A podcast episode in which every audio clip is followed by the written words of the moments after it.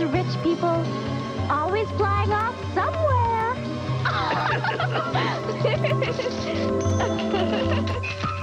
Hey everyone, welcome to the Vegan Vanguard. It's Mexie, and today we have two fantastic, radical, pro intersectional vegan activists on the show, Menaka and Isan. I actually know them both personally, so hey to you both. Welcome to the show.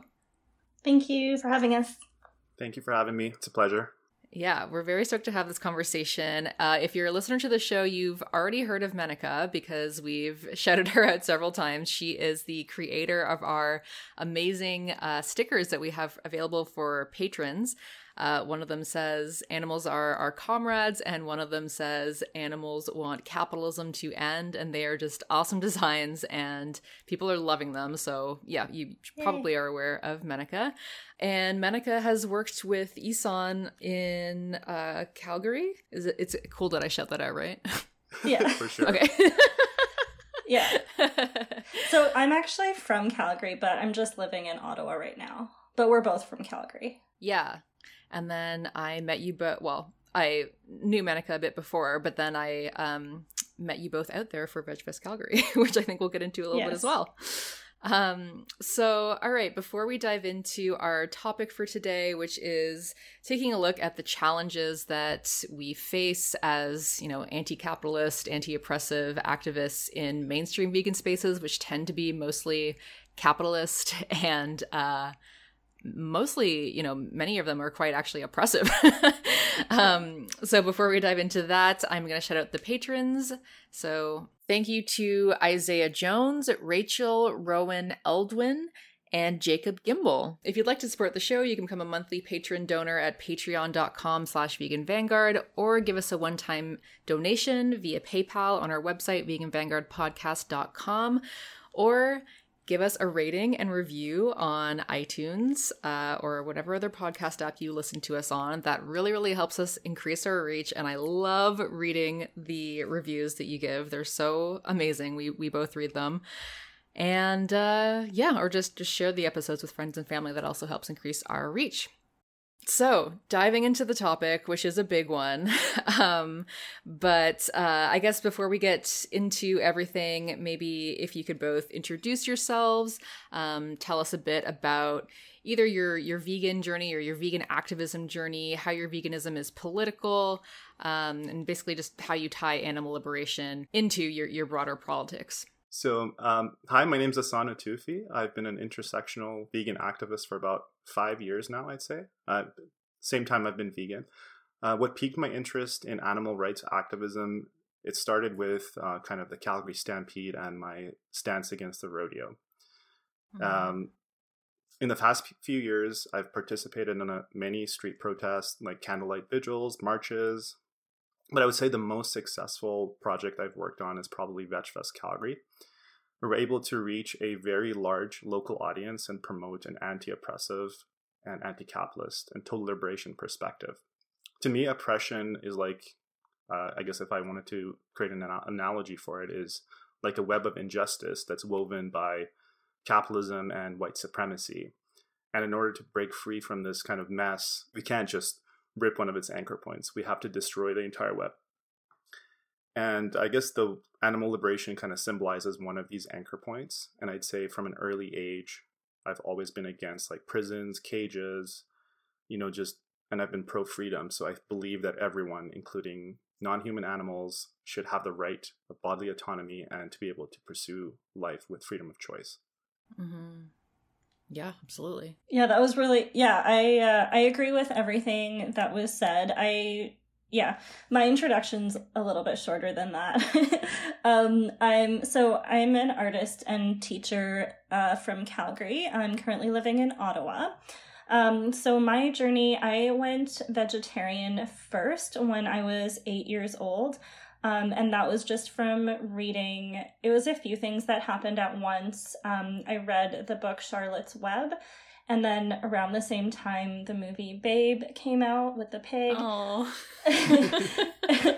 and actually, it was interesting because I, like, my family was eating meat, and like, I, it didn't even cross my mind about that not eating meat was an option. Um, but my friend in elementary school, um, after the movie Babe came out, she said she was not going to eat pigs anymore.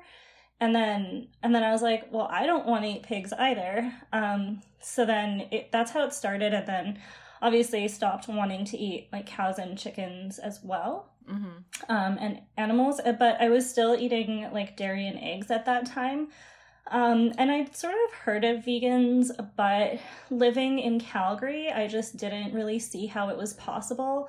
Um, I thought it was like extreme. Um, I didn't know any vegans. I didn't really have a lot of exposure um, to veganism um, until I just started, like, I gradually started reading a little bit more about how other non human animals um, are still treated and um, that there's still a lot of cruelty in the dairy and eggs and mm-hmm. that was that was kind of when i started it was just through like reading more and having more exposure and actually i'm a little embarrassed by this but my first introduction to veganism was actually through peta um, mm. Well, my, mine was Freelee the Banana Girl, so. yeah. Oh my god.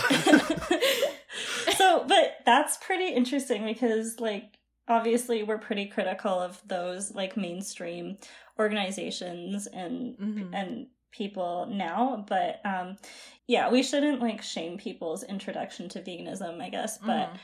um yeah that is how i sort of got into it and then i started reading and and becoming more interested in grad school, I started reading a little bit more radical literature and just connecting the dots between animal issues and other justice issues. And then I went from, so I went from vegetarian to vegan, and I was a single issue vegan for a while. And then I quickly recognized the connections between animal issues and other justice issues. So, mm. um, yeah, that was kind of my journey. And yeah, just like Asan um, in Calgary, I was involved in a lot of like street protests and uh, leafleting events, and especially things relating to the Calgary Stampede. Um, because as you probably know, Alberta's main industries are like oil, gas, and, um, and cattle. beef. Yeah. Mm-hmm. And cattle. so, and yeah. the Calgary Stampede is like a pretty big deal there. Um, it's actually interesting. I think this is the first year in its history that it's been canceled mm-hmm. um, due to COVID. So, um, yeah, I was pretty pleased to see that. I was too. It's going to be really interesting to see how um, it's marketed going forward. Like, mm-hmm. you can just kind of tell it's going to be this big, like, we can withstand anything and I don't know. Mm. Can I just add something here? I, I I'm still wondering, like though, if animals were still harmed, you know, up to the point of Calgary Stampede, like you know, training them mm. and preparing them for for events, because a lot of people are coming out and saying that, you know, the Stampede, like t- this year is going to be cruelty free because there is no Stampede. But was there like hundred percent cruelty free? No. No, obviously the animals yeah. are still like they're still mm-hmm. they're still doing like everything that they would have done normally. It's just like a few days out of the year that, where they like openly invite people to view all of the animal right. abuse. Yeah, definitely. That's what I think too. Mm-hmm. That's true. Yeah. Well, thank you both for for sharing those stories, and yeah, um, I'm kind of similar. I mean, I, I think I've talked about this before, but I well, I wasn't I wasn't as uh was wasn't as on the ball as you were, Menaka, when I was eight years old. I was uh yeah, not as not as woke. I I loved animals, but I didn't didn't make those connections until I was about like eighteen. Um and went vegetarian first and it, it, took me a long time to actually go vegan um, after that because i kind of thought like oh well i'm, I'm doing enough because i had originally gone uh, vegetarian for environmental re- reasons and i didn't know what was going on in the dairy and egg industry obviously so it took me a while to kind of make that transition and it is funny that you know these kind of mainstream organizations are what did bring a lot of us in um, so i mean i guess yeah. it could be said that there is value for bringing people in but i mean i think people like us um we were already kind of predisposed to more like progressive beliefs and to and more exposed to like radical literature that could shape our politics and and bring anti-speciesist activism in line with our our broader you know anti-oppressive activism whereas i think a lot of people get in the door through the mainstream movement and just kind of stay there right? Yeah. Um yeah. yeah so we've talked about this before um obviously on this show but um maybe for people who are new or who uh you know don't know too much about this maybe we could just briefly touch on some points about why veganism that focuses only on consumption or only on non-human animals is not only incomplete but could actually be harmful to animals and other people. Asan, you go first.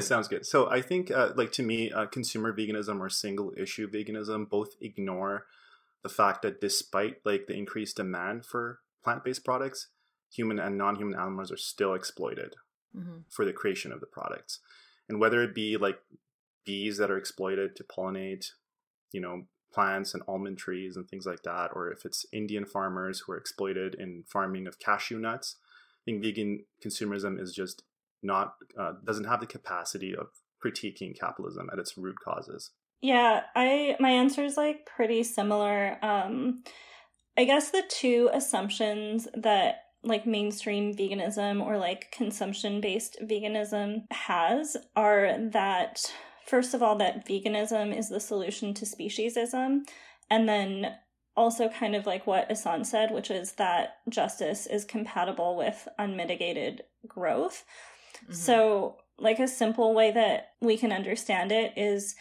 like, even if everyone switched to vegan products instead of animal products, we would still have speciesism. Because, like, the subjugation of non human animals, first of all, it's it's really woven into our vocabulary and our discourse. Like, even vegans I know will often refer to non human animals as it instead of mm-hmm. their name or their pronouns like obviously it's a lot easier to harm something when we call it it instead of she or him or they or whatever or their name. Mm-hmm. Um, so I think it would be difficult to unlearn all of that just by shifting consumer choices. Um, but then also the other issue is that the like this relentless growth of vegan companies. So even if we had all vegan companies producing things under capitalism, um, eventually we would have to infringe on the habitats of wild or free living non human animals. Mm-hmm. So we would still be perpetuating speciesism that way as well. Um, and then the third thing I just wanted to say as well is there seems to be an assumption with um, vegans that um, like sexism, racism, homophobia, ableism, all of these human oppressions would just disappear if we all went vegan because like speciesism is the root of all evil. Um, but that's clearly not how things work because if we looked at only vegan spaces, we would then expect there to be no like sexism or racism or anything like that. Mm-hmm. but like clearly that isn't the case. No so um, yeah i just think it's a little um, incomplete as well to make the claim that veganism will end all oppression anyway mm-hmm. and so if we all just went vegan then we would have no other problems to worry about mm-hmm. Yeah absolutely. So yeah that was really well said by by both of you. Um, i really i'm glad that you brought up this idea of calling you know different beings an it instead of uh, their pronouns or their name yeah. or whatever. Um uh people know that I, I really i enjoyed the book um braiding sweetgrass. Yes. Me too. Yes. i that was the best that was such a good book recommendation. Um mm-hmm. I know because I um we talked about this before, but I also teach a class called um, environmental philosophies in education, and I asked you about books that you thought would work well for that class, and I actually assigned two chapters from that book. Oh. And my students loved it as well um, because it's just so it's really well written. Oh so I yeah. definitely support your continual recommendation of it. Oh, awesome. Yeah, honestly, everyone that I've recommended it to and has read it has absolutely loved it. So, yeah, and then in that book she talks about this idea of when we reduce non-human nature, like the complexity of non-human nature to an it, um we exactly. you know, we completely change our relationship to quote unquote it, right? Like if if a tree is um you, you know a, a, she or a person or whatever then you think twice about just chopping it down right you, you have a relationship there yeah. um, and it's not to say that you know we would never cut a tree or you know take any take anything from right. non-human nature but that um, that there would be if there's a relationship then there's more of an idea of reciprocity and things like that and not just dehumanization. Right. Yeah. And I think that, you know, Aph Ko and Syl Ko really talk about this idea of, you know, dehumanization and animalization a lot and how that kind of othering um, that is, you know, pinnacle of white supremacy and whiteness which led to capitalism right like that is yeah. that is really the root and you know what's underneath a lot of our oppressive systems and um, taking away the personhood of different marginalized groups of people is is obviously what we see happening in so many other oppressive systems. So it's really clear, I mean, when you get down to it, how these things are linked. And, you know, you have people like prison labor, you know, handling meat products and things like that. And pre- yes. you know preparing luxury uh, cheeses and things for Whole Foods and whatever, right? So yeah. a, a, lot of these oppressions or systems of oppression are linked. Um, and yeah as you said to to think that if we all just buy the right products then we're going to be able to liberate animals like that's absolutely ridiculous. First of all it's not working. You know we're we're killing yeah. killing more animals today than we ever have been. Um, companies are just finding new markets for them or you know new new ways to exploit.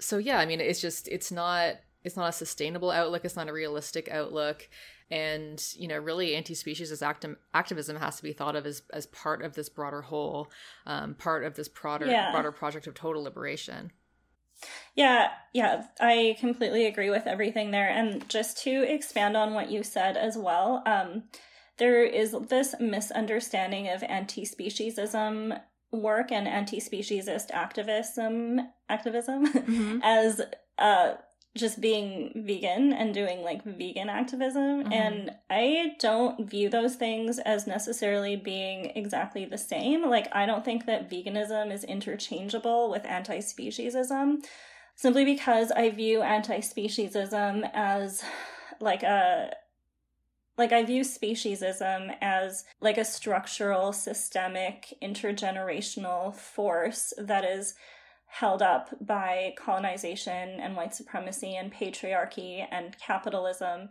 mm-hmm. and all of these things and and how they're like politically connected and how they're connected to one another like how speciesism is connected to sexism and racism and ableism and all of these as well um, so like I I think that just assuming that veganism that just because we're vegan we're also anti-speciesist is a little incomplete as well because if we don't fully understand how anti-speciesist work is just as entangled in anti-racist work and anti-sexist work and all of these other oppressions then we're not really getting to the roots of like all of these problems that hurt mm-hmm. all of us Mm-hmm. Absolutely. And then we're not effective, right? So we think that we're saving all these anim- animals. Yeah. Meanwhile, the number of animals that are being, you know, held in cages and, you know, killed every year is increasing. Um, and yes, mm-hmm. the population is increasing, so that has something to do with it. But um, the amount of of meat that people are eating is also increasing. Yeah, yeah. I mean, it, it it's increasing disproportionately to prop- population. Yeah. And I just wanted to add, uh, like, let's not forget how much of this meat and animal products that gets created just gets thrown in the trash and not used because mm-hmm. of capitalism. So, I mean, yeah, like, how is that fitting into all of this as well? Yeah, absolutely. Yeah, it's a system of of waste and uh, and impose scarcity, right? I mean, even yeah. you know during this COVID, right? I I've been reading horrible, uh, like just horrific articles about like animals needing to be slaughtered just purely because it's more cost effective to slaughter them than to keep them alive, even though no one's going to be eating that. One hundred percent. Their bodies, yeah. yeah. This situation with COVID is a really good opportunity to talk about, um, like, it really illuminates the problems of capitalism and especially meat consumption under capitalism. Mm-hmm. And I like a lot of vegan organizations I've noticed are they have this really simplistic understanding of COVID. They're just like, well, it's a zootonic virus, and if we just stopped eating animals, we wouldn't have problems like this. Mm-hmm. But it just um, sort of lacks nuance and a wider perspective of how, like, yeah, that's part of it, but like also think about like all of the other issues that are emphasized because of like COVID under capitalism. Mm-hmm with animals and also like the slaughterhouse workers who are forced to go back to work um like even if they're sick and who aren't being tested and mm-hmm. all of these other issues too yeah absolutely yeah i mean that's another great connection um, between you know multiple intersecting oppressions is people who work in slaughterhouse in slaughterhouses are often, you know, um, migrant workers with no protections, and so yeah, mm-hmm. they they have to go into work, even though places like that have just been hotbeds of spreading COVID. And yeah, I mean, it's, it's absolutely criminal that people are being forced back into those those situations, and it's terrible, terrible, grueling, and uh, traumatizing work to be doing. So yeah anyway i think that's a pretty good overview. As i said we've talked about it a bit before yeah. so um, i also have a video um, called why i'm not why i'm no longer vegan tm that kind of goes over more. But unfortunately uh, unfortunately the vast majority of our mainstream vegan organizations um, and even like big big uh, vegan events are you know fairly capitalist. They presume to be or they claim to be apolitical. So I guess uh, I'm wondering what you think of different mainstream organizations and perhaps why an approach that claims to be apolitical um, is not really helpful. Um, I'm thinking of maybe um, Anonymous, Anonymous for the Voiceless or Million Dollar Vegan or PETA, etc. Just wondering your thoughts on that. Okay, so this is what I think is sort of interesting about all of these organizations is to kind of think of them as like we have Anonymous for the Voiceless, DXE, or Direct Action Everywhere, Million Dollar Vegan, PETA, MFA, Mercy for Animals. Um, all of these organizations sort of have a lot in common, um, but then like some of them have little differences where it makes it a little harder to think of them as trash. so, like, uh, I don't know how else to say it. Okay, so for example, um, AV is like probably, I feel like that's a good starting point because it's the easiest one um, to critique using like a pro intersectional or like a, a plural justice framework. But um, starting from the very beginning, like the idea is not even original. So the idea was ripped off of like Earthlings experience, which I think originated in London, England. Um, mm-hmm. But anyway, so the idea is not even original. But on top of that, the leadership has remained pretty white or white passing. Um, so at the top of the movement, there's Paul Bashir and George Martin, um, who have been known to openly dismiss pro intersectional approaches to veganism mm-hmm. um, and have gone on to state that like for instance men's rights activists should be marching alongside feminists. Oh and that it doesn't really matter as long as we are all doing it for the animals. Mm-hmm. and that is kind of their perception of an inclusive movement is just everyone putting aside their differences as long as we're working together for the animals. So i can kind of see like how new vegans and like especially young vegans who are just getting started or just being exposed to some of these ideas could view that message as making sense. Mm-hmm. Um like no I don't agree with it at all, but I can see how someone who's young and maybe hasn't had a lot of exposure to other ideas might view that as being inclusive and also as being effective. But the problem is that when you are accepting people and promoting like the acceptance of people from all sides of the political spectrum, then you're saying that racism, sexism, homophobia, and things like that um, should be ignored. Mm-hmm. Um, and that's when it starts to become harmful to people who are already marginalized. And when those people don't feel welcome, they're probably just going to leave because they don't have any power within the movement. Like all of the leaders are white, mm-hmm. so they're and they're like able bodied and like cis and all of these things.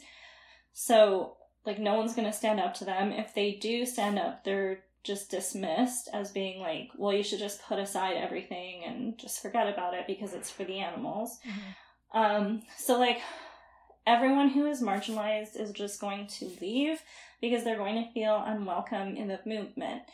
And so then you're basically just left with like white supremacists or like I don't know, you're you're left with people who are like quote unquote neutral, but they're not neutral. They're mm-hmm. they're supporting a side. They just don't realize it. So if your goal is to get the world to go vegan and if your goal is to like expand the population of vegans, you're just going to have a really hard time if like people of color and other marginalized people are not like don't see themselves as being represented and as being welcome and um, that the movement is a safe place for them. Yeah. Um, even like you know even yeah, on the left like white leftists you'll also have a hard time even talking to them because the mainstream movement is just portrayed as you know white women white bohemian women yeah. who are having these smoothie bowls like people are just gonna say well oh, oh that's oh, yeah. like that's irrelevant that's a bourgeois you know white girl thing you know that is true that is actually really interesting how like the Karens have really like come out in terms of like sorry. Oh wait, is that a slur? no. Um okay. Yeah. Some people seem to think that it is. no. Um no, yeah, like I, I definitely think it's problematic that um but like that's also the type like that feeds right into like if you go on YouTube and you what you think of when you think of like a vegan YouTuber is like some like blonde, thin, cis white woman who like lives on an island yep. and eats a lot of fruit. Yep. And has like oversaturated pictures of like smoothie bowls and things yeah. like that. But like yeah, and so it's like a problem that like that is the type of veganism that is being promoted and upheld and um, like it's shared everywhere. It's like circulated. So those are like the messages that are about and ideas about and images about veganism that are shared and distributed amongst everyone. And so then people who don't look like that or don't identify with that way of life um, mm-hmm tend to like it could be a turnoff. Exactly. I kind of it's hard to imagine like seeing white supremacists and like black civil rights activists marching alongside each other without you know there being any conflict or or you know women's rights activists marching along uh, men's rights activists and you know they're both aggressively against each other. So how would that even work? Like in theory it just doesn't mm-hmm. make sense to me. Yeah. Well i think the theory is like all of them should just like ignore their oppression. But i mean one side is not oppressed but exactly. Well yeah i agree with that. But like that's their rationale though is like put aside any of your own personal feelings because your suffering will never be as bad as a non-human animal in the animal agriculture industry. Right. Mm-hmm. Like that's the rationale. Mm-hmm. So like it's you're not suffering as badly, so just put it aside so that you can like fight for animals. Ironically, I think it's like marginalized people would actually do better at like putting it aside in that situation and just being like, well, I'll be civil. Whereas the, you know, men's rights activists or white supremacists, like they're not going to be civil walking next to people that like they fucking hate. Definitely not. You know, and that they want to die. Like they're not going to be doing I that. I know. I know. That's actually so true. Like, yeah. that's but yeah, I yeah. mean, I agree that I can see how someone just kind of coming into the movement, not really um, knowing too much about like how these things intersect, um, thinking that that does make sense, right? Like when I was first went vegan, um, you know, when you first go vegan, and you're you're just so appalled at what's happening with the animals that you're just so like yeah. frothing at the mouth to go out there and yell at everybody and just like make them stop. Um, you know, at that point, I could see myself being like, well, actually, no, because I at, at that point I was you know more political but uh, you know i was really into those memes that would go around being like i saved 400 animals and this much land oh, space yeah. and this much water in the past year because i went vegan um, and so yeah this all revolves around this claim that like you know if if we're just if we just put aside our differences we can save the animals but like we're not saving the animals right yeah. like we're saving we're, we're making it so that I mean, and it, it, the point is like, okay, we're we talked about this in our um in one of our episodes uh, about antinatalism. Like, it's not even about saving animals; it's about potentially making there be less animals bred into existence to be killed in the future. But like every animal that is bred into existence in the system is still going to be killed, right? Right. So it's not like there's animals that are born and like we're saving them with our vegan activism. If they're within the system and they're born, they will be killed and their bodies will be used somehow. So like yeah. The point of consumer-based veganism is just to reduce demand so that potentially less animals will be bred into the system but 100% of the animals bred into the system will still be killed right, right. like we're not making we're not making a dent um, in that and overall globally it's going up and up and up despite this so we really obviously obviously we're not getting at the root of the problem here which, as you said, is like deeply tied with um, white supremacy, capitalism, etc. Like those are the roots of the problem and the roots of what causes us as humans to other both other people and non-human animals and try to like claim superiority um, in the system of you know dominance and uh, destroying and exploiting people and animals in order to create profit and endless growth right right so yeah. And, and if we kind of backtrack into the or different organizations that do push for single issue animal liberation, like for example, PETA. So there's there's so many offensive things that they have done in the past. Like one of the ones that really come to mind is uh, PETA's poster "Grab a pussy, adopt a cat" from your local shelter. Yeah. And that like that is problematic in so many ways because they also have kill shelters where they kill cats and dogs. So it doesn't even to me that doesn't even make sense for their own cause. You know what I mean? yeah. Yeah, and then you're like, "Oh, this is funny." Like what what the president said was funny. yeah. yeah.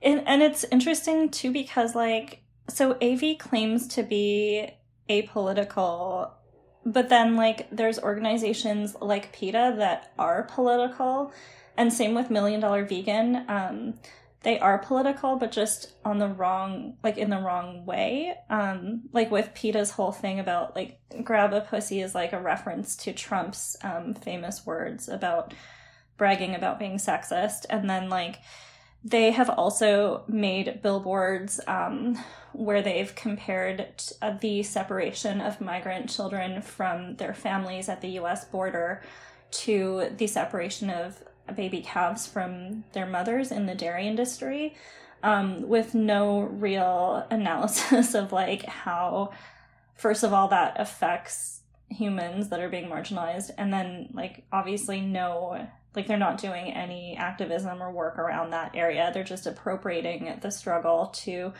draw attention to animal issues mm-hmm. so they are poli- they're not apolitical they're like very much yeah. utilizing right wing ideas in order to promote veganism, which seems super weird to me. Mm-hmm. But like, um, Million Dollar Vegan is doing just on the topic of Trump. Um, the same thing. So they had a campaign in the past um, trying to bribe the Pope into going vegan. Um, mm-hmm. And then there's another campaign that they have called Make America Healthy Again, where they're trying to make a deal with um, President Trump, uh, where they're trying to bribe him into going vegan so that they can make a donation of a million dollars to um, like a veterans charity. And it, it's just the whole campaign is incredibly gross and it's just like so frustrating on many different levels. Um, like on one hand, it assumes that compassion is tr- like transactional and conditional because mm-hmm. like if you have a million dollars to donate like i just feel like they're using excuses to not donate the money because there's no way the pope is going to go vegan right yeah. like and there's no way trump is going to go vegan like he's mm-hmm. like he's obsessed with fast food and he like his sons are trophy hunters so like it just doesn't make sense so yeah, like you're picking people who aren't going to go vegan anyway, and then like dangling this idea of a million dollars to like, and then with veterans, like why would I don't know? It just seems terrible to like say we will we will donate this to veterans if you go vegan, but then if you don't, then we'll do nothing. Like yeah. like, yeah. And it also assumes that like oh, if Trump goes vegan or if celebrities go vegan, then everyone will go vegan because they'll just follow the trend, you know. But it's like, yeah. okay, you're just asking, you're asking for veganism to just be this trend, then that, like, oh, this is cool right now because Trump yeah. and whoever the Pope. I mean, I don't know who would see the Pope going vegan and be like, I am, I need to go. I mean, I guess some people would, but like, oh wow, I need to go vegan too, or you know. Yeah. Also, the way this campaign is framed as "Make America Healthy Again" oh is oh sort of the distortion of like veganism as being about health, which it's fundamentally and at its core, veganism is about an- non-human animal liberation and not about right. the health of humans like right like non-human animals don't care if you're eating like vegan ice cream sandwiches all day or if you're eating like salads all day like they don't it doesn't matter mm-hmm. to, from like from an animal liberation standpoint um right. so like i feel like the health argument of veganism is like I don't know, it doesn't address animal testing, it doesn't address wearing leather, like it just ignores speciesism. So, yeah, absolutely. Framing it in that way is not helpful. Yeah. And also it's like this whole million dollar thing is just like where are you getting these millions of dollars? Like that could be put to good use. Yes. You know, instead of trying to bribe celebrities and, and things to to go vegan. Um yeah, that just seems like such a strange approach. And if they had more of like a pro intersectional view, you know, like Trump would never go vegan. First, sure he's addicted to fast food or whatever, but it would completely go against his like strong man, you know, 100% kind of yeah. uh business like I don't care, you know, like he he's not that's not yeah. a persona. Like you have to understand that like you know, meat eating is so hyper tied up with, uh, you know, toxic masculinity and, um, you know, people who are just like, we, we want freedom, right? It's like a very like uh, right wing yeah. idea that like we should be free to basically just destroy the earth um, eat animals if we want to. Like, there's so many right wing people. I've seen like ridiculous videos about like of right wing people getting so upset about this idea of like maybe having a meat tax or maybe whatever, and it's like oh like whatever the communists are like they're trying to femi- they're trying to feminize us. They're trying to like turn us into soy boys, right? Like, th- like this is all so tightly bound up together, and they're just like, we should, we gotta heat, eat hot dogs and like maintain our freedom and like be manly, you know, like all of this stuff is bound up and, it, and when you think about it that way it's so obvious that like oppression of animals isn't just this you know aberrant thing that's just coming out of nowhere and if we can just tell people about the health benefits then like we'll be able to fix it like no people oppress animals because it's part of their broader you know identity as like a white right. a white patriarch you know yeah absolutely and then, yeah, totally agree with everything you just said. And then the other, the final point that I wanted to add with campaigns like that is that, like, Trump is pretty well known for being, like, racist and sexist. So mm-hmm. You're essentially saying that you want someone to go vegan, but you're okay with their racism and misogyny and everything yeah. else. Yeah, at that point, you're basically saying I'm okay with children being separated from their mothers at the at the border wall, but yeah. as long as the cow babies aren't separated from their mothers, like what in the fuck? Yeah. And like, sorry, you just reminded me as well with the million dollar vegan campaign as well. Um, there recruiting children to oh yeah be for sure the spokespeople for the campaign um and like i like all of those children are very well spoken um compassionate activists and i don't Mhm. blame them at all but i do think it's there's something particularly disturbing about recruiting children for a particular message Mhm. I don't know. I just feel like these vegan kids have not fully had an opportunity to like really carve out their identity and their activism necessarily. Um, Mhm. and I don't know. It's just I, there's something about using kids that just seems Mhm. kind of sleazy. I guess. and also sometimes they're uh, children of color as well which kind of perpetuates a whole lot of other issues Yeah, like i feel like I I don't know. I feel like if I had a child because I'm a person of color and like my child was vegan and someone was like "D- would you like to be in this campaign encouraging the president to go vegan? I just feel like that it's like I would also want the president to not be racist Mhm. and like I also like I wouldn't want a president who is just vegan yeah um, but who is actively creating policies to oppress people that look like me, Mhm. right? Yeah. Yeah.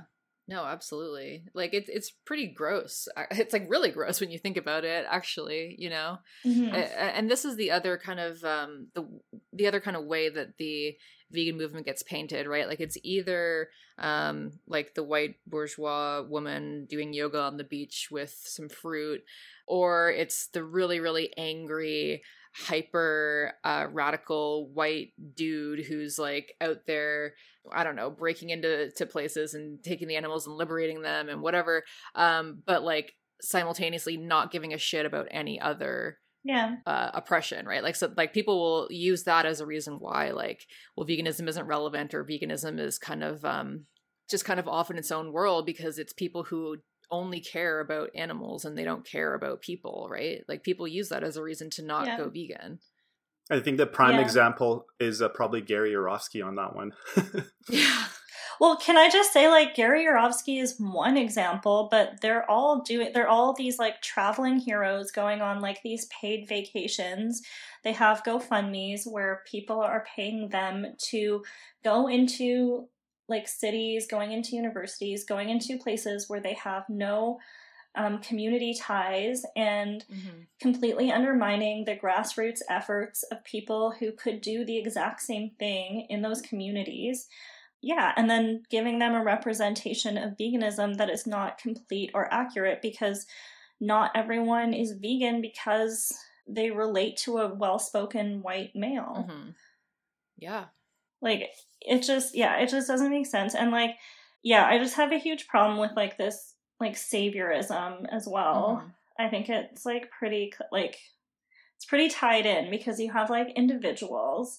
There's like Joey Carbstrong, Earthling Ed, Gary Yourofsky. Mhm. Um, who else am I missing? Anyways, there's like a few of them who have like like maybe not Gary Yourofsky as much anymore, but they have like GoFundmes and they're essentially being paid Mhm. to do activism, but really it's a vacation for them Mhm. and like they're they're not even doing work that's like unique or like focused on anti-speciesism like it's focused on veganism but it's not like anti-speciesist or Mhm. it's like incomplete in that it doesn't discuss anything else so yeah it's like the individuals the organizations and then like festivals and like things like events. Yeah. And just a note on the the saviorism thing, like a lot I, I mean, I don't know about these people that you've named in particular, but you know, a lot of the, you know, white male heads of these big mainstream organizations are all being called out for horrible sexual offenses yes. uh, against um, you know, other activists that work with them and there's all these gross power Yeah. dynamics going on and it's just like yeah the, like is this good for the animals no this is this is not good for the animals it's not good for fucking anybody you know yeah the yeah the amount of sexism is like it's ridiculous like it Mhm. even it, it started years ago and like it's still going on as recently as like a few weeks ago um with alex Yeah, Bez yeah. and Roxanne Steiner. Mm-hmm. Is it Steiner? I, am not sure, but yeah, I think so. Yeah. Anyway, so she came forward. There's actually quite a few people who came forward about um, feelings of being uncomfortable around Alex Bez, and she was one of them who posted her experience of being um, sexually harassed by him, mm-hmm. and it just turned up into this huge thing where like yeah she had some support but it was like a pretty surprising amount of people who took his side mm-hmm. I, I wasn't surprising to me frankly yeah yeah well yeah i guess yeah it's like it's just it's... like all the dudes in the movement would yeah. take his side. Yeah, took his side. Yeah. yeah. but like someone started a GoFundMe for him yeah. for like his just for his legal fees, and mm-hmm. like just doesn't make any sense. Like even in his video, like his own video that he put out regarding um, the situation, he admitted to ignoring her body language, mm-hmm. and I don't know. It's just yeah, yeah yeah, so not good all around. um, yeah. so I guess let's move into maybe your experiences with organizing, um, kind of on the ground organizing. So I know you both uh, did a lot of good work with VegFest Calgary, but then um, for various reasons, uh, you know, ended up leaving that organization. So um, yeah, just wondering if you want to share some of your own personal experiences and challenges of organizing within you know more neutral vegan spaces uh, i'll start with that if that's okay um, so kind of uh, my experience was that um, so currently the board of VegFest is five heterosexual cisgendered white women. And i felt like uh, a lot of the time our work as people of color were being undermined. So they didn't uh, like and another thing that i also felt was that they didn't recognize the value in the work we were doing because it wasn't creating funding for them. Several projects we worked on at VegFest Calgary was, for example, Menaka organized a um, movie screening called Invisible Vegan, which we uh, basically showed that to a small group of people. Didn't, didn't uh, quite produce a large amount of funding for organization, but it did bring the community together and basically educate the, uh, the public. Yeah, it did. It did raise some did. money for VegFest, but the point was point was not so much to raise money. The point was to show people that veganism was more than like buying yes vegan products. Mm-hmm. When we first, like we, Asan and I, along with a few other people, were founding members. So in the early days of VegFest, we did have we kind of just all came together with a pretty like what we felt was a unified vision of what we wanted it to be. Like we did say from the beginning that we wanted it to be pro intersectional and not like we wanted it obviously to be about non human animals, but we also wanted it to be an opportunity to um, educate and connect the community to new perspectives that maybe mainstream veganism was not providing to them. Mm-hmm. Um, and that's actually written in our is it the bylaws? Yes, yes, it is. It's very detailed. yeah, like it's written in the bylaws. Like that's what the vision was supposed to be, and we were all seemed to kind of be on the same page about that. Um, and there was a time where we did all kind of work together and we had a few ups and downs, but it seemed like we were at first.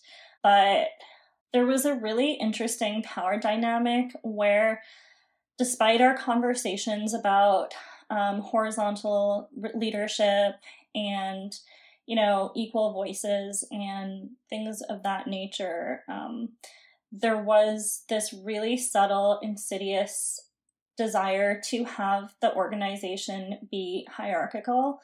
And at that point it just started to replicate like corporate organizations rather than like a justice organization. And that's where I think some of us started to recognize that the way that the the setup of the organization and how some of the people wanted it to be with like a very clear and distinct hierarchy that it wasn't really compatible like because you can't be you can't say you're anti hierarchy when it comes to like animals and sexism and things like that but then like replicate a hierarchy mm-hmm. in your mm-hmm. organization or, or, like an unnecessary hierarchy. Mm-hmm. So um yeah, that was kind of the point and where I think like where I started to feel a little bit uncomfortable. I think because of that, it gradually over time it just sort of created an environment where like the people who were interested in justice felt uncomfortable enough to leave.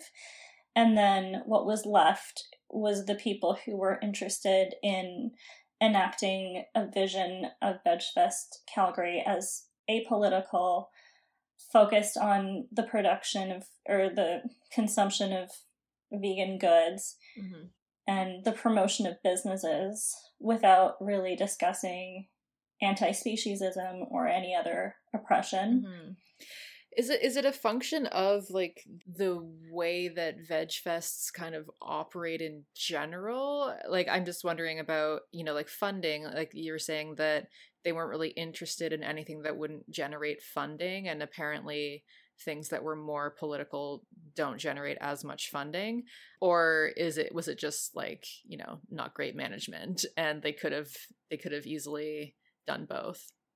Well, I would say there was a time when we were talking about, like, for example, when Asan and I were running the social media, we did have, like, we did make clear statements um, against all oppression. Like, we made clear statements in support of Black Lives Matter, in support of, um, like, pride and um, we did other community things, not just like, for example, we um, we worked with like a local summer camp for um, for queer youths and connected them to a local sanctuary that they were interested in. So like we and that didn't was not like the intention was not to generate money for that, mm-hmm. but like we did like so when when people who were interested in justice were involved in the organization, we did have stuff like that happening. But I think the primary goal of others in the organization was to generate revenue. It was just like very focused on generating revenue for the event and focusing on that. And part of that was just remaining completely um, silent on any other issue. Which, I mean, if you scroll through the Instagram, you can see like a clear break. Like a clear break of like when I was running it and then when it took over and just the post just became about promoting products or businesses. Also, um, several events that we um, we held were went from basically being accessible, affordable, you know, for everyone, into kind of being elitist and only for affluent people and and things like that. So, oh my gosh yeah, that was that was really. So, funny. for example, like there was a there was a Christmas dinner that I helped organize, and it, it, we made it affordable. And basically, all the proceeds just went to directly to an animal sanctuary. And the people, like me and Amenika, agreed with that, but the rest of the board were not really on board, except for maybe Ryan. Um, but yeah, so those things were eventually cut completely from the uh, the timeline of VegFest. So now it's currently just a festival and maybe an, like a gala at the end of the year kind of thing. Well, now the only the only things that are discussed are really to like the focus has shifted a lot to just um, a promoting local businesses, b uh, generating revenue for VegFest, but there isn't any real interest or engagement with um, with anything else. But the gala, the Christmas thing was like a pretty pretty funny um, example because they still used the same like discourse and rhetoric as they we had in the beginning, which was to make vegan like the whole point was to have a free festival to dispel the myth of veganism as inaccessible and elitist. But then they to generate revenue for the event, they had like a super elitist um, event where they sold tickets. It was like a Christmas gala. And like tickets, I can't remember. They were like, what was it, like fifty dollars or something? Yeah, fifty or sixty. I'm not hundred percent oh, sure. Wow. The tickets were outrageously priced, and then you went to this like fancy. It was like a fancy gala, and there was like a dress code. Everyone had to have tuxes to, and Dresses. dress. oh my goodness. like it was just like the most obvious disconnection of like a statement and like an action. I mean, it just doesn't make sense to claim that you want the festival to be accessible. And so, in order to create that, you have an inaccessible, like a financially inaccessible event. Mm-hmm. Um, and like, obviously, from a financial standpoint, maybe it does make sense, but from like the messages that are being communicated, I don't know. Right. Like, how many people of color showed up at that event? How many how many people who were marginalized at all showed up Mm-hmm. who occupy a marginalized position Mm-hmm. besides being like a white cisgender you know Right. Yeah. I remember when you were running the the social media, I remember you were upset because you had posted something which I thought was great, which was um a post where somebody was holding up some balloons and what was it like you're not an ally if your partner is homophobic or something like that. Um yeah.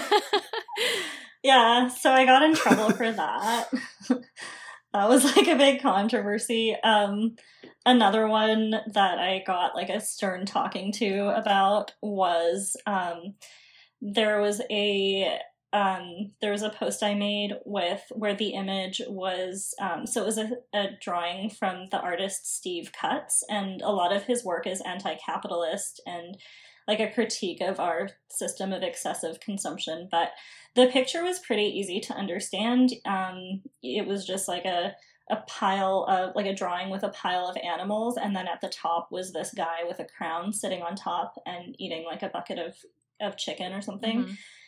And I think the caption I posted on that was speciesism plus human exceptionalism equals capitalism or something like that. Something along that line. But um, the critique that I got from the board was I don't even know what exceptionalism means. No one's going to understand that post. Mm. And it was just super infuriating to be told that our audience is like too lazy to look something like that up. But also, I don't know, I just have the feeling that even if you don't understand those words and don't want to look them up, you can still look at just the picture and understand that, like, there's something wrong with, like, the idea of humans assuming that they're at the top of a hierarchy where they can, like, kill all these animals. Mhm. So, like, you can understand at a basic level that it how we treat non-human animals doesn't make sense. So anyway, yeah, I there was a lot of th- things like that where I mean, in the end, I was just told to stop making the Instagram political. Uh, yeah. um, yeah. and so I was like, okay, well, because and but like the the thing is like it, when it got to that point, I was just like, I we've been me and Asan and Ryan and like we've been trying to explain this for the whole time we've been on VegFest. We've been like trying to educate and explain that veganism because the other people on the board they're getting a lot of their information from mainstream vegan sources which kind of connects to what we talked about at the beginning with like mfa and like live kindly and peta and Mhm. like these mainstream vegan sources that um that really don't care about anything other than animal issues and their boards are mostly white people. Like the people who make decisions are mostly white. And that's where they're getting a lot of their information about veganism. I'm talking about the people on the vegfest board. So of course like they haven't had a lot of exposure to other ideas and so the tendency was just to simply replicate what they were consuming um, so it does make sense in a way, but it became problematic when we tried and tried and tried to explain and just like constantly it was a fight to I mean it was a it should not have been that much of a fight to get people to see that veganism is about things other than buying animal products. And I think when we left, especially well cuz first Ryan left and then Asan left and then I did. And I think when I did leave, it was like this huge sigh of relief to be like, okay, great. Now we don't have to talk about anything. We can just promote vegan products and businesses and and that can be the approach. Mhm. Yeah, so I guess for people uh, who aren't aware, so Menaka was the one who invited me to speak at VegFest Calgary, which was awesome. But before I actually showed up to speak, um, Menaka had dropped out, um, but was like, yeah. "Oh, you should you should still definitely give your talk or whatever." Um, and I thought I I remember being like, "Oh, like you know, this is this is great. Like I'm so thrilled to be able to give a talk about you know anti-capitalism at an event such as this, right? Um, but I guess I, I, I doubt that would have happened if you weren't involved in um, you know choosing the. Oh no no no! like when I was the speaker coordinator, I was like, we are getting good at people. Like so, we had um like we had Callie and Nicole from Vegan Warrior Princess Attack. Like we had you, we had oh no, we had people who Oh yeah, Lauren Ornelas from Food Empowerment Project, which sorry, just like quickly off topic, we've talked a lot about organizations that aren't doing a good job with um, in terms of like leadership and justice, but I would say Food Empowerment Project is doing a great job mm-hmm. of a great way to have a vegan organization. Yeah. But but anyway, yeah, it was I like I specifically tried to choose people that would be consistent with a message of like unified liberation yeah. instead of like single issue.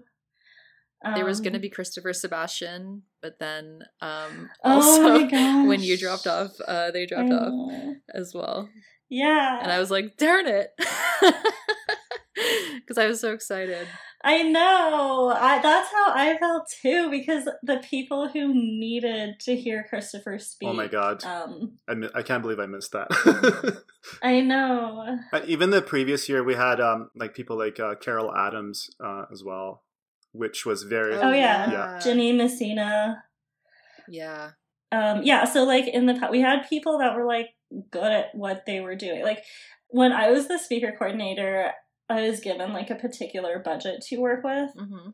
And this was like the biggest thing that pissed me off is that we had people like you, like you, um, you have a PhD. We had Camille Labchuk, who is a lawyer. We had Pamela Fergusson, who has a PhD in nutrition. Like, we had people who were experts in their field, who were well read, and who were like highly successful in their fields. Mm-hmm.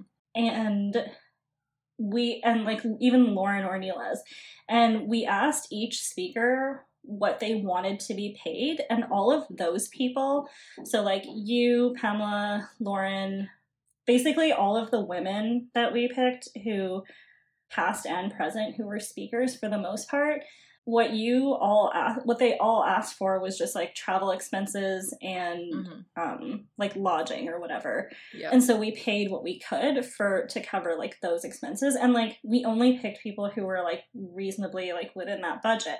Then we had another speaker who I won't name their name that the rest of the board really wanted. So Ehsan, I think you know who I'm talking about. Definitely and like not to say that like qualifications on a piece of paper are the important thing but like first of all it was extremely difficult. Like so i didn't even like he wasn't really even on my radar as a speaker just because like i don't know. I think like there was just there was just a desire to have like a buff hot vegan guy to prove that you could be like a buff hot guy and also be vegan. Mm-hmm. Like I think that was part of the rationale. And so he was like chosen and so first of all it was like he was really difficult to work with. He had an agent who was terrible with replying to emails. Like it would often be like weeks bef- between emails and then I was trying to contact him on like Instagram and like he was unresponsive to emails. Then he switched to another agent and it was just yeah, it was a lot. Um there was like it was hard to like lock down the contract as well because things kept changing, but the biggest thing is that the fee that he wanted was absolutely astronomical. Like it was thousands of dollars. Mm. Like it was it was beyond what made sense mm-hmm. for the time and especially like proportional to the experience and qualifications of everybody else who deserved a lot more. And so yeah, he had this astronomical fee. And so I just went back and I was like, look, there's no way it's like not within the budget. And I was like, I think we just say this isn't going to work out because like A, look at how hard it is to contact him and then B, like the requests were absolutely ridiculous like wanting a hotel with a gym but then also the hotel had to be near a running path. Um, they also wanted us to pay for an extra day for him to just spend in the city just to look around. Before we imposed a food budget there was like an unlimited food budget that we were expected to pay for as a grassroots organization. Yeah. yeah it was like really bizarre and and like I understand that like being a celebrity comes with like a certain degree of expectations, but um it was just very unprofessional and um, the expectations didn't really make sense. So I said, it doesn't make sense to have this person. And I was shot down. They said, okay, let's just increase the budget then. so the- basically got outvoted. Like me and Menaka were against it, but everybody else was for it. So it went through. yeah, it was just like the, it made no sense no sense whatsoever. Because I was like, where are we going to find the money for this? Like, it's it's like over four times, like I would say over eight times what other people got paid. Wasn't the solution to just expand the budget? yeah, yeah. The solution was like, we'll okay, add six thousand dollars. I was like, it's not in the budget, so we. yeah, so they were like, and I was like, well, where's the money? I was like, well, where's the money going to come from? And they were just like, oh, we'll just cut from other places. Like it was just the management of money and how things were it was just like one day the budget was this and the next day the budget was that like. I'm glad you shared i this i think it's just really telling um uh, about i guess again like the you know sexist politics within uh vegan movements and Definitely. within these events that happen. It was yeah it was really interesting to hear that. Yeah and like i was irritated because I mean, I just felt like everyone else was just better qualified to be a speaker. like mm. it just didn't make sense. But yeah, there was that. Um another thing that really irritated me was when I left, I said that they could continue using the graphics that I had designed for the poster as long as I was credited. So they just used the same poster and like added some other text and then like my name was or like my company was like nowhere on the poster or anywhere else. Mm-hmm. So Ehsan was like, just send them an invoice. so so I did, and they were like, oh no, you were credited, but it was like this really obscure part of the website that no one goes to or like even like no one knew mm-hmm. to like go there. Mm-hmm. Um, and this poster was like plastered all around the city, and I was just, yeah, it was just like a huge slap in the face that, it, and it was on the same line as a person. So uh, the other thing too is like at that time, I I had said the previous year that I only wanted to run the Instagram, and then by the end of it, I was doing the Instagram, I was doing speaker coordinator, I was doing mini events. Yeah, mini events. Like I was doing like so many roles, and there was just this thing where like anyone else it was like, oh, well, we don't want to stress that person out by giving them too much, but like, here's more stuff for you to do. They felt like pretty comfortable with like giving me work. Another example was like with the Instagram leading up to the event, they had a list of posts that they wanted and like when they wanted each post. And it was like pretty ridiculous. Like it was three posts a day or something like that. And um, but when I left, they did not follow their own schedule. like they created the schedule that they want, and it which just goes to show that like what the rules and like expectations changed if it was like someone else. Like if it was a woman of color like me who was going to do it, then the work was more, mm-hmm. and if it was someone else, then they got credit and they got less work. Mm-hmm they were kind of like pushing you to your capacity almost like let's get as much as we can from her. Yeah but like i remember saying at one point like can't so and so do this? And they're like oh we just don't want to stress her out. And i was like okay but like i'm yeah. you don't seem concerned with stressing me out at all. Um, yeah, and like just with the credit issues, like I was credited on the same line as the person who designed the logo, who was part of VegFest in a previous year mm-hmm. and had absolute did absolutely nothing. And so I I actually wrote them and I was like, I just want to confirm that in your view, I did the exact same amount of work as so and so who wasn't even part of VegFest this year. Mm-hmm. Which was like, so they weren't even part. They weren't even part of the organization, but like I did, like yeah, like I said, speaker coordinator, running the Instagram, poster design, mm-hmm. mini events, like. Mm-hmm. Anyway, yeah, it was just sorry that got like super ranty. You can cut all that out. no, I mean, yeah, I'm sorry that that was the experience that you had, and um, I'm sorry that all three of you. Um, the third person I'm talking about is uh, Ryan, who was also going to be on this call but couldn't make it. So hey, Ryan. um, yeah. But it's unfortunate. It's unfortunate that all three of you felt that um, you know you had to drop off, and then the project that you had founded really kind of took on, um, I guess, a different energy, a different spin after you after you left yeah it's unfortunate that that happened um like so yeah just going back to like what is the problem now? Like understanding that an organization has appropriated the terminology and sort of the flavor of what a pro intersectional organization should be mm-hmm. um, but then like at its roots is not. So like on their website for instance they state that they're interested in multifaceted activism but that's not really true. Uh, so they're they're stating one thing but not really acting upon it. Um, in terms of like for instance they've never spoken up about the black people that are being killed left, right, and center. Mm-hmm. They haven't talked about any indigenous issues in Canada. Um, they haven't talked about the connection between COVID and um, how it's going to impact marginalized communities. Mm-hmm. Um, basically, like any relevant issue that's going on right now in the world, um, even issues related to veganism, like the unnecessary killing of animals, not even for food, mm-hmm. um, have not been discussed or even mentioned by VegFest.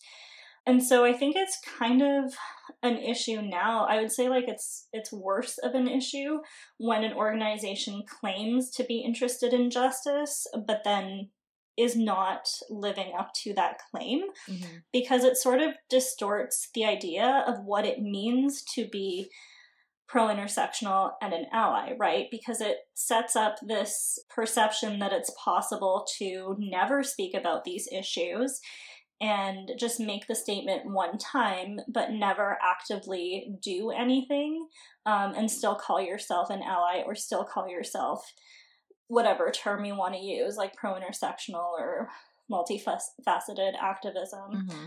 So it, it's it's almost more dangerous because it kind of sets up the perception that you can just say that you are but not actually do anything. Mm-hmm. Yeah, especially in like not having any people of color on the board or anyone marginalized mm-hmm. for that matter. Yeah, that's another yeah. problem.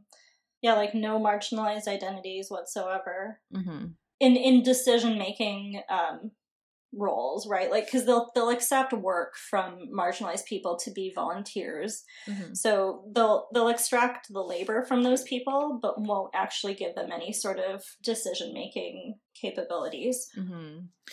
Yeah, I think that if you're only going to focus on revenue generation, then yeah, you're going to make sure that you know, the Instagram isn't too political to scare people away because they might not want to consume if they're offended politically. And you're, you know what I mean? Like, you're not going to actually go out and make the time to engage the community and mm-hmm. um, connect different marginalized groups together with, um, you know, sanctuaries as you were doing or other kind of anti speciesist activism or things like that because it's just not really you know it's not going to make you profit totally i wonder if it's like do you think this is a challenge that we'll always face uh, you know if we're if we're trying to get more reach um i'm just wondering kind of like you know where where do we go from here knowing that this has been such a challenge. And when I think about, you know, like VegFest Toronto, yeah, it's not political at all.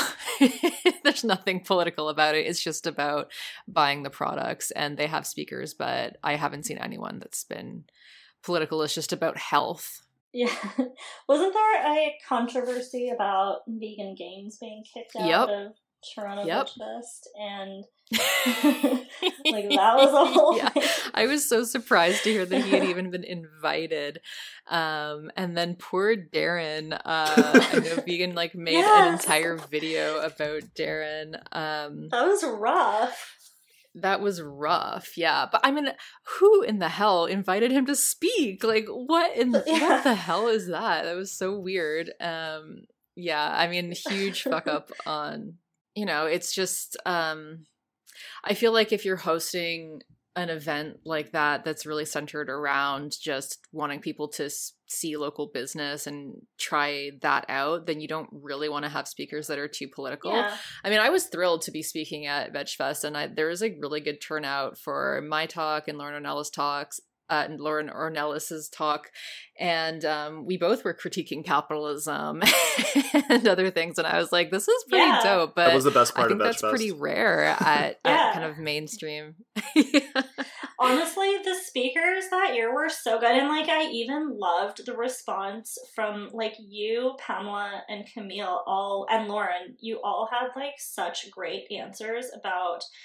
I think one of the audience questions had something to do with like indigenous issues mm-hmm. and veganism and like you all kind of said like in Canada we have a pretty long list of things that we need to address before we start like harassing people in marginalized communities to go vegan like for instance access to clean water access to healthcare access to education mm-hmm. and i was like pretty surprised that i don't know you wouldn't really get that answer from someone else like i think mm-hmm someone less attuned to those issues would have just been like, it's easy for everyone to be vegan. Yeah.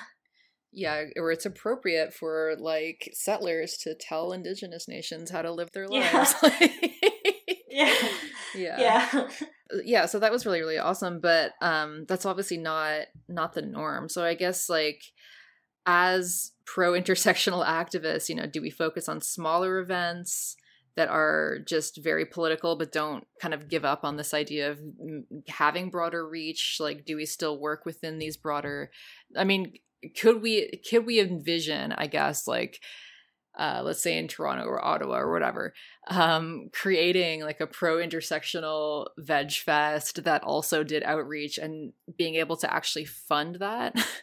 I think the key is I think the key is patience here because we were fairly successful. It was just it was just very slow breaking those barriers and reaching the audience. Um, mm, I yes. think like we just need a good balance and not to lay it on super thick when we're you know we just need to give the audience small doses of what they need to hear and and I think I think we can be mm-hmm. successful mm. over a long term. It just takes longer to get there. Yeah. Yeah, I completely agree with that. And I think like the way we were doing it for a while there seemed pretty good. Like, what was the turnout um, of the first year? It was I think eight thousand people is what we got, and that's with oh wow, yeah. yeah, that's with kind of a political message and you know it's in small doses again, but mm-hmm. we didn't want to overwhelm. Like even the second year too, the second year because like when when you you were there for like a lot of it, except for like maybe the last few months is when yes. you quit like there were times when like our Instagram was sort of like blowing up with comments because we posted. Oh my god, political. was it ever? And even even the Facebook uh, channel that I was running was just some of it was just going crazy. Like I think there was one post where we had over 200 comments that we had to individually like address. Oh my god. Yeah. Yeah, like the the oil. I'm like afraid to even say it. The oil one. oh my god! Yeah. it was so funny because we, like we posted a thing in solidarity with indigenous groups who were post protesting the pipeline. Mm-hmm. and and like honestly like vegfest winnipeg posted the a very very similar thing in again in solidarity with indigenous nations. And then when we posted that in alberta it was like it was like we're the all post got hijacked by non-vegans and all sorts of things and yeah. Oh yeah, it was. But I think like I think that's the kind of thing that's like important to have those kinds of discussions. And then, oh, we also got a lot of people saying VegFest. Do not talk about this. Like this is bad for you. Like only talk about veganism. Like that was another yeah. genre of comments that we were getting. Mm-hmm. Um, but like on top of that, we got support though. We got a lot of support from pro intersectional vegan activists who were really who really recognized how difficult it is to be an organization, but also talk about issues that are difficult to address with particular mm-hmm. audiences. Mm. Um, so we got a lot of support from the right people, people who were also interested in plural justice. Um, so I think that is good. Mm-hmm. But I mean, if your goal is to well, here's the here's the thing. Like if your goal is to just like grow your Instagram as quickly as possible and have a large turnout and generate revenue, then yeah, like the strategy of being apolitical may be good. Um, but then then don't claim to be interested in that stuff. Like don't claim that you're intersectional, right? Mm-hmm. Like I think my problem is like the hijacking of of terms and of ideas mm-hmm. um, without acting upon them. Yeah, I agree with that 100%. And I think that uh, that will happen kind of more and more if it's seen to be advantageous to use that term to, you know, position yourself as some organization that is progressive in order to increase, you know, your popularity and potentially your revenue. yeah. Well, that's that's what I mean though too. Is like Ehsan and I were talking about how uh, Mercy for Animals recently started talking more about environmental racism and things like that. But they were just they they weren't offering anything new. They were essentially recycling information that had already been discussed by Food Empowerment Project and a few other mm-hmm. places. So yeah, it just seemed bizarre. And then what was it too that they did for um, Black History Month? I can't recall exactly what they did, but it seemed like performative allyship. That's all it was. Okay from what I remember. Yeah, like fundamentally they're not doing anything to like build bridges with marginalized communities. Like they'll post an article here and there, but they won't really mm-hmm. yeah, they won't really do any real work. Mm-hmm. But in terms of like where to go, was that part of your question yet? Yeah, yeah. Yet? Like where we go from here as people who do care about justice and like real anti-speciesist action um but like navigating within the mainstream okay so um i wrote down a few ideas but like one of them is that First of all, you don't need to be part of a big organization to be an activist. Um, like, you can continue doing activism in whatever way feels right to you without being like beholden to the expectations and the conventions of what mainstream vegan spaces and organizations want. Um, and like that's something that I sort of learned for myself when I started doing art just for myself. Mm-hmm. Is like I could post whatever I wanted and make it as political as I wanted. Mm-hmm. And the space that I created is growing sm- like very slowly. But yeah, it's awesome. By the way, shout it out. It's Nooch Design Co. on Instagram. Oh, thank you. yeah. Thank you. Yeah, yeah, it's like still pretty small, but like I would rather have that than um like to be told what to do. Mm-hmm. Um and to be like censored in a way that doesn't make sense with my politics. Um so yeah, you can I guess my point is like you can like stand like you can stand on a corner and do leafleting by yourself if you want to. Like you can I don't know, you can like walk around with a sign if you want. Like you don't need a huge group to be necessarily to be mm-hmm. effective. Mm-hmm. But you can also start organizing with people of color, like actively seek out don't specifically like seek out people of color if you're not one yourself and like tokenize like yeah. like yeah don't do that but like um i don't know just like look for opportunities to support people of color um, especially black and indigenous folks um, disabled and queer and other marginalized people um, seek out their voices and like really uplift them. So like it, that doesn't mean that you have to go to like every protest for every single issue, but like it doesn't really take that much effort. Like if you're already on social media, like you could follow someone, you could share their work, you could share a post about them, um, you can share video explaining something. Um, you can also like it's important to like actively unlearn everything that we've been sort of taught about what veganism means and what anti-speciesism means and what vegan activism looks like because the prominent examples that we're getting as we've discussed are not the greatest examples. So like find find resources of people like like Mexie, your channel, and um, bitchy shit. Sh- how do they say it? Bitchy shit show. bitchy shit um, show. Um, there's and yeah. Niche Design Co. yeah, and like there's just so many. Um, a privileged vegan, yep. Marine, um, bearded vegans is pretty good. Like there's so, anyways, there's so many, and like once you find like one or two, it will lead you to so many other ones. But just look for um opportunities to listen to people um, like Christopher Sebastian has and Lauren Ornelas, mm-hmm. like they have videos on YouTube of their talks, and you can just listen to those talks for free on YouTube and like take notes and listen to them again and look at what they've written mm-hmm. and just try to like learn more from people who are like that. Yeah, just like uplift those voices, mm-hmm. um, support organizations that are like that yeah, if you're, I was gonna say too, like if you're contributing to someone's GoFundMe, like Earthling Ed or Joey Carbstrong or like any of those people, but you're not contributing to Christopher Sebastian or not GoFundMe, I mean Patreon. Yeah, yeah. But like you're like Christopher Sebastian has a Patreon and like isn't getting nearly as much support, mm-hmm. but um has like way better oh, yeah. work. Or someone like Brenda Sanders with the Greener Kitchen.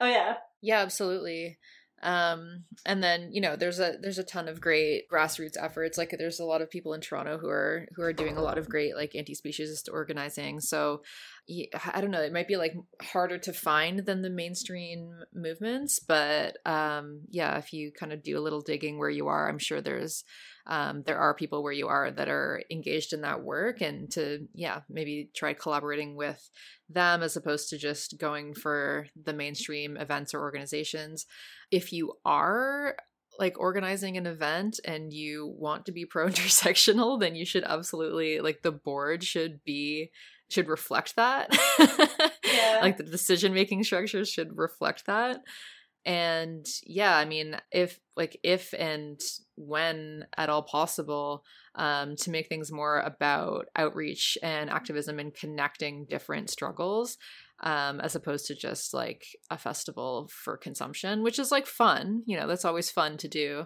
but yeah, yeah. i think obviously we can we can do better I think there is also value, you know, because I was kind of like, well, do we just kind of abandon these bigger organizations? And I think for some of them, you know, yes.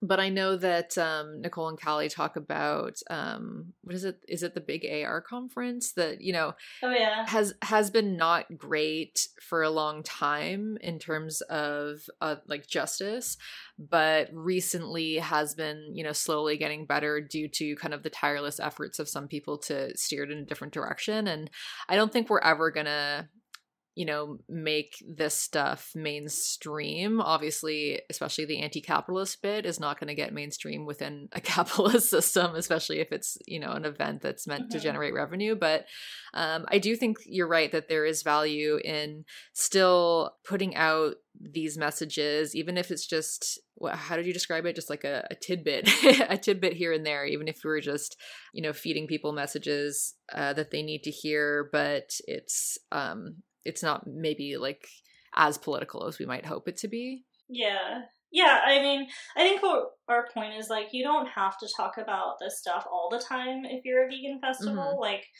just like post something in support of, you know, black people who've died mm-hmm. or like post something about I don't know. I just I think it would be nice to like see that an organization is on the same side regarding issues beyond veganism. Yeah. Yeah. Like, yeah. Because I mean, how Absolutely. else do you get marginalized communities to join your community and to help your community grow unless you are doing all those things, right? Yeah, absolutely. Yeah. So, hey everyone, we are just splicing in this additional section, Menaka and I, because we recorded this podcast initially before some I guess, new turn of events happened uh, on the VegFest Calgary Instagram account. And they recently posted a number of apologies to the community and one apology specifically to past members of the board who were silenced, um, particularly members of the board who were people of color. And so, yeah, we're just jumping on to kind of address this. So, um, how, how, do you feel about um, these posts, I guess, that we've been seeing recently? Okay, so the first sort of set of posts that they did were kind of just riding the social media trend, which was an influx of individuals and corporations showing their support and solidarity for the growing activism movement around Black Lives Matter that has mm-hmm. had a resurgence recently, especially on social media. I guess I'm a little bit, I started off being a little bit skeptical, and I still am, just because me and Ehsan had been saying, and Ryan also had been saying a lot of this stuff for years and not being listened to. But then, as soon as it became popular on social media, like that's when they decided that it was necessary to start posting on things and like start being mm-hmm. like quote unquote political. Mm-hmm. So the timing was a little bit strange, but um, I mean, I think it's it's hopeful that maybe they're trying, but um, so th- yeah, I guess we can go back and like analyze the order of how this happened because the mm-hmm. first sort of thing that caught my attention was yeah, they were like they were doing some reposts of things related to racism and then they posted a black square with this really long apology to the community for not being political enough. Mm-hmm. And it just that felt really hollow and scripted just because I mean, it just seemed like a really good PR move on their part.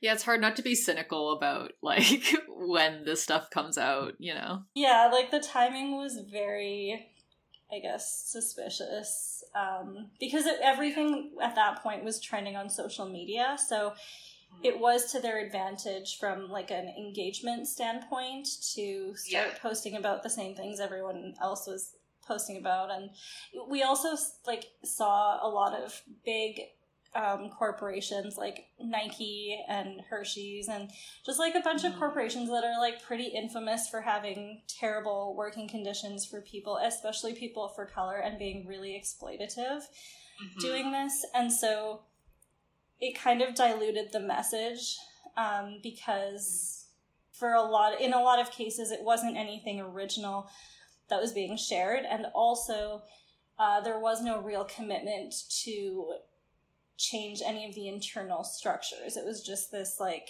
public declaration yeah. of support, which like you kind of had to do, otherwise you'd be politically untouchable. Right. right. exactly.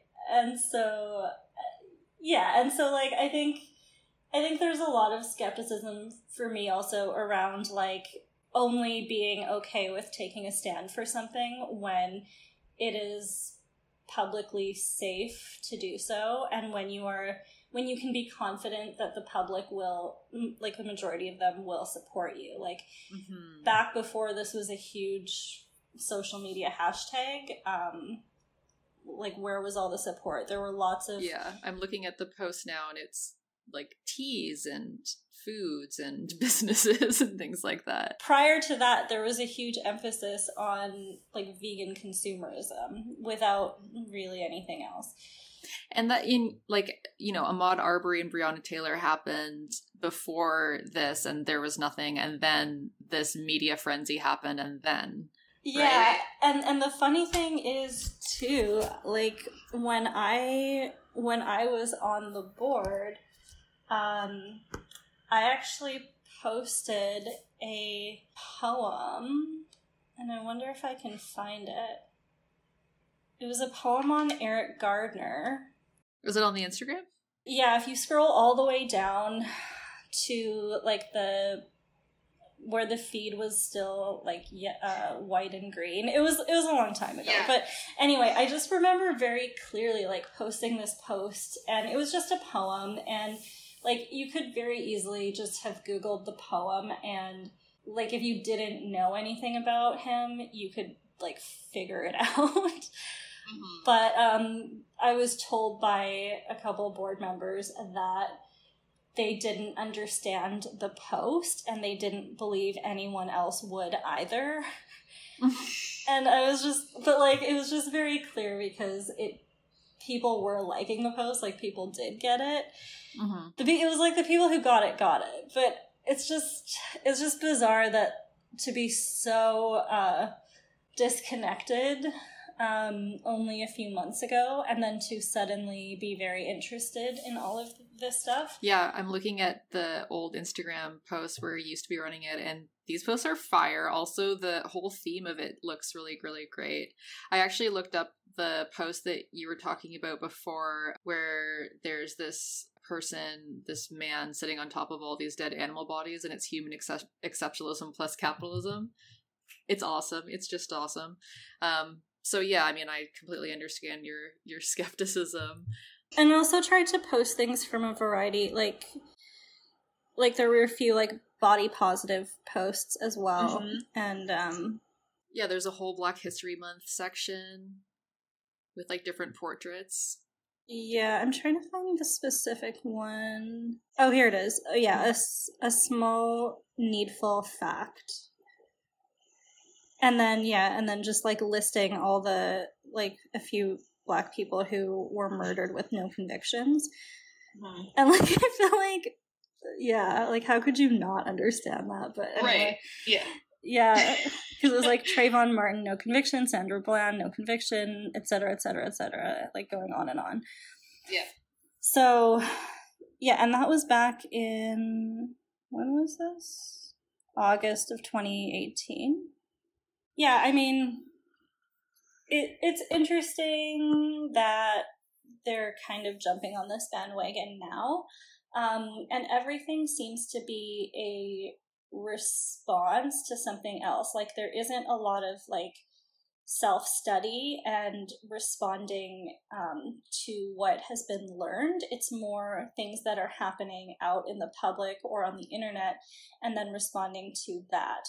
So I'm also a little skeptical because of the way that it's being approached. Um, so just going back to that post on the public apology to the community for not being uh, political enough, um, the biggest thing that stood out to me is well, okay, you're apologizing to the community, but what will you do internally with your structure? Like everyone on the board is a white, um, thin, conventionally attractive, able bodied cisgender woman. So, like, Yeah.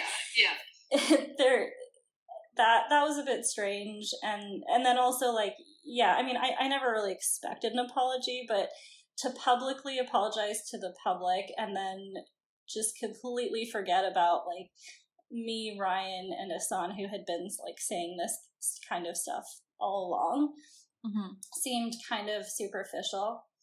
And then, so yeah, I responded to it on my Instagram and I specifically pulled the quotes that I thought were especially problematic and hmm also called them out on the apology thing. And then, in response to that, they decided to apologize. Other people also uh, were going on their Instagram and bringing up the point that they didn't apologize to any of the board members, former board Mhm. members. Mhm. So then they did apologize, but only because they were publicly called out and it the hypocrisy was pointed out publicly and so then they did apologize but only to me well one okay, one person apologized to me Mhm. uh, and then another person did but said exactly the same thing as the previous person so, uh, so Mhm. that was a bit strange but then i had to encourage them to apologize to the other board members like there wasn't a lot of like thinking about okay well if one person's upset maybe we should check in and see how the other former board members feel Mhm. um, so it was just a lot of hand holding and like, okay, well, now you should Yeah. apologize to them. Mhm. So, yeah, just the fact that everything is a response to being called out rather than a genuine desire to make internal changes to address the Mhm. systemic racism that is being replicated um, in the organization. Mhm. Another example is actually changing the board. So they were called out on the board being all white by a few people on social media. Mhm. And then they announced that they would be adding some new board members.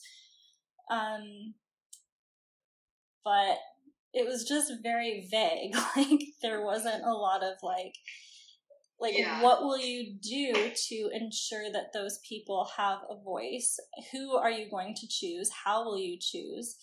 So I mean those questions remain unanswered. And um I guess the other thing that that I found was a bit strange is uh there was a statement somewhere in one of their um, posts about how they would hold one another accountable. And so it was just like, does it make sense to like have someone who there's literally no diversity in terms of experience? Like, Mhm. like you're all looking at it from the same, like I said, the same like white cisgender lens. Mhm. So to monitor yourselves and hold one Yeah. another accountable is not really How, how are you going to know what to hold each other accountable on? yeah, you're all kind of like missing the same perspectives. Mhm, mhm, So Yeah, absolutely. Yeah, I read so Ehsan um commented on that post that where they apologized to the board members and just talked about how there's yeah, there's an overrepresentation of white able-bodied cisgendered heterosexual women and um we need to make sure that there are board members who are part of like different kinds of marginalized groups, not just um not just racialized minorities. And also said that we need more clarification on the distribution of power within the organization right? So like how is decision making gonna gonna happen um he brought up that you know it started as a horizontal leadership model and it moved towards a hierarchical one and then their response was um it was just like, thank you for sharing these thoughts. It was just very vague. Yeah, well, it was like, yeah, we haven't addressed decision making processes on the board, and we need to definitely work on that. So we'll discuss that at our next meeting. So they haven't really thought about like changing, you know, the structure of the organization at all, or like decision making structure. So, Yeah. and it's you know, how are they going to make that decision without kind of being guided by people in marginalized communities? Yeah. Yeah. So, I mean, at this point, we'll see. I. Mhm. I mean, I do hope it would be great to see a, an organization like this doing things in a way that makes sense, that is pro intersectional, and Mhm. um, you know, that is being attentive to all of these different um, ideas that we talked about. Um, Mhm. But I'm still skeptical. So I, the only thing to say now is we'll see. Like we'll see what happens, and Yeah. I don't really know how it's gonna go. I Yeah. think I think they'll have a hard time for sure either way. Like whatever they do, just because it's pretty out in the open now how hostile it was for me and Ehsan and Mhm. so to be a person of color coming in knowing how other people of color in the past were treated that's not really the greatest track record so And it's unfortunate because like you and Ehsan and Ryan would have been a wealth of knowledge of like, you know, how to go forward and provided like really amazing leadership that just wasn't followed. So it like it's just a really big missed opportunity. yeah Yeah. yeah so yeah we'll see um hopefully they continue to examine their internal structure and make changes Yeah, thanks so much for coming on and sharing all of this. And um yeah, just hopefully hopefully things improve. i do i do hope things improve like i said i'm skeptical but i also do hope that they do so we'll yeah, see for sure. Um yeah, so I guess that's kind of all I had. Is there anything else that you either of you wanted to add? I think I'm good. Great. Okay, well, thank you so much for coming on and having this discussion. This was really, really great. Um, before we go, would you like to shout out where people can find you and your work? Yeah, so we mentioned it before, but my art page on Instagram is at Nooch Design Co. And I don't have Facebook. Lucky you. well, yeah, just because a lot of people are like, well, I have the Instagram, but what's the Facebook? Yeah. And I'm like, sorry, it doesn't make sense.